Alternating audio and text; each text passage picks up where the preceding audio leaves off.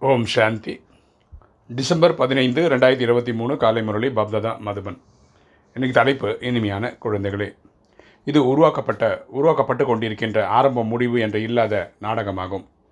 இந்நாடகத்தில் ஒவ்வொரு நடிகரின் நடிப்பும் தீர்மானிக்கப்பட்டதாகும். மோட்சம் யாருக்குமே கிடைக்க முடியாது. அப்போ சொல்கிற இனிமையான குழந்தைகளே இது வந்து உருவாக்கப்பட்ட உருவாக்கப்படுகின்ற நாடகம். இதுக்கு வந்து முதலும் கிடையாது முடிவும் கிடையாது. இது அனாதியானது. இந்த நாடகத்தில் ஒரு ஒரு நடிகருக்கும் அவங்கவுங்க நாடக பாட்டு வந்து ஃபிக்ஸ் பண்ணியிருக்கு இங்கே யாருக்குமே மோட்சம் கிடையாது. மோட்சம்னா வீட்டுக்கு போயிடலாம். அதுக்கப்புறம் இந்த பிறப்பிறப்பு சைக்கிளாக வர வேண்டாம். இந்த மாதிரி பர்மனெண்ட்டாக வந்தால் அது பெருமோட்சம் அதுக்கான வாய்ப்பே கிடையாதுன்றப்பா இன்றைக்கி கேள்வி.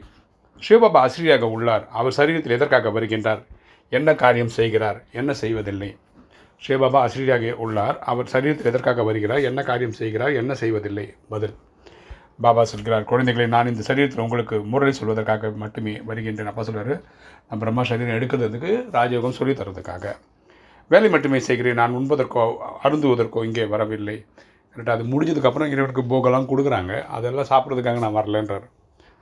உங்களுக்கு புதிய ராஜதானியை தருவதற்காகத்தான் நான் வந்துள்ளேன். அப்பா நமக்கு வரதே வந்து சத்தியகுத்திர நம்ம நமக்கு சொர்க்கம் கொடுக்கறதுக்காக அது தகுதியானது ஆக்கிறதுக்காக நமக்கு சொல்லிக் கொடுக்கறதுக்காக வரார் இவருடைய ஆத்மா தான் எடுத்துக்கொள்கிறது. பிரம்ம பாபா தான் இந்த வாசனையெல்லாம் எடுத்துக்குது அப்படின்னு அப்பா சொல்கிறார் இன்றைக்கி தாரணை முதல் பாயிண்ட்டு ஞானம் நன்கு தாரணை ஆவதற்கு தூய்மையாக இருப்பதற்கான விரதத்தை கடைபிடிக்க வேண்டும். ஞானம் நல்ல தாரணை ஆகணும்னா நம்ம தூய்மையாக இருக்கணும்.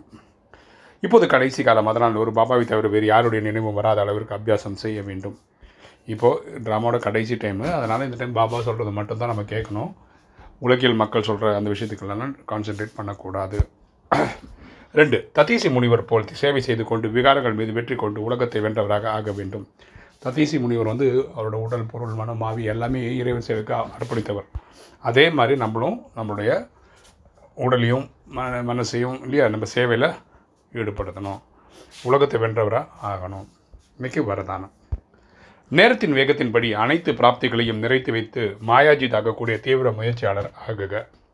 நேரத்தின் வேகத்தின்படி அனைத்தையும் பிராப்திகளையும் நிறைத்து வைத்து மாயாஜித் ஆகக்கூடிய தீவிர முயற்சியாளர் ஆகுக. விளக்கம் பார்க்கலாம். பாப்தாதா என்னவெல்லாம் பிராப்திகளை ஏற்படுத்தி இருக்கிறாரோ அந்த அனைத்து பிராப்திகளும் தனக்குள் சேமித்து வையுங்கள். அப்போ சொல்கிறாரு நமக்கு அவர் நிறைய தெய்வ குணங்கள் தெய்வ கலைகள் அஷ்ட சக்திகள்லாம் கொடுக்குறாரு இல்லையா? இதெல்லாம் ஹண்ட்ரட் பர்சன்ட் நம்ம நிரப்பிக்கணும்.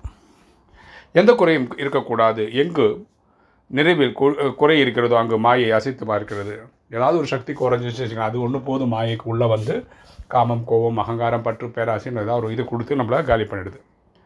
மாயா அஜித் ஆவதற்கு இனிய சாதனம். சதா பிராப்திகள் நிறைத்தினங்கள் மாயை ஜெயிக்கிற மாதிரி இருக்கணும்னா நம்ம என்ன பண்ணோம் எல்லா சக்திகளும் நிறைந்தவர்களாக இருக்கணும். எந்த ஒரு பிராப்தியிலும் குறை இருக்கக்கூடாது. எந்த சக்தியிலும் குறை இருக்கக்கூடாது. அனைத்து பிராப்திகளும் இருக்க வேண்டும். நேரத்தின்படி எந்த நேரத்திலும் என்ன வேண்டுமானாலும் நடக்கலாம். இது அச்சானுக்குன்னு சொல்கிறோம் என்ன வேணால் எப்போ வேணால் எது வேணால் நடக்கலாம். அப்போ நமக்கு அதுலேருந்து தப்பிக்கணும்னா இந்த ஞானத்தோட சக்தி இருக்கணும். எனவே தேர் தீவிர முயற்சியாளர் ஆகி இப்பொழுதிலிருந்து நிறைந்தவர்களாக ஆகுங்கள். இப்போ வந்து தீவிர முயற்சியாளராக இருங்க. முயற்சி பண்ணுங்க. இப்பொழுது இல்லை எப்பொழுதுமே இல்லை. இப்போது இல்லைன்னா நம்ம எப்போவுமே ஜெயிக்க மாட்டோம். ஸ்லோகன். சத்தியம் மற்றும் பயமற்ற சக்தி கூடவே இருந்தால் எந்த ஒரு காரணமும் அசைக்க முடியாது. சத்தியம் மற்றும் பலமற்ற பயமற்ற சக்தி கூடவே இருந்தால் எந்த ஒரு காரணமும் அசைக்க முடியாது.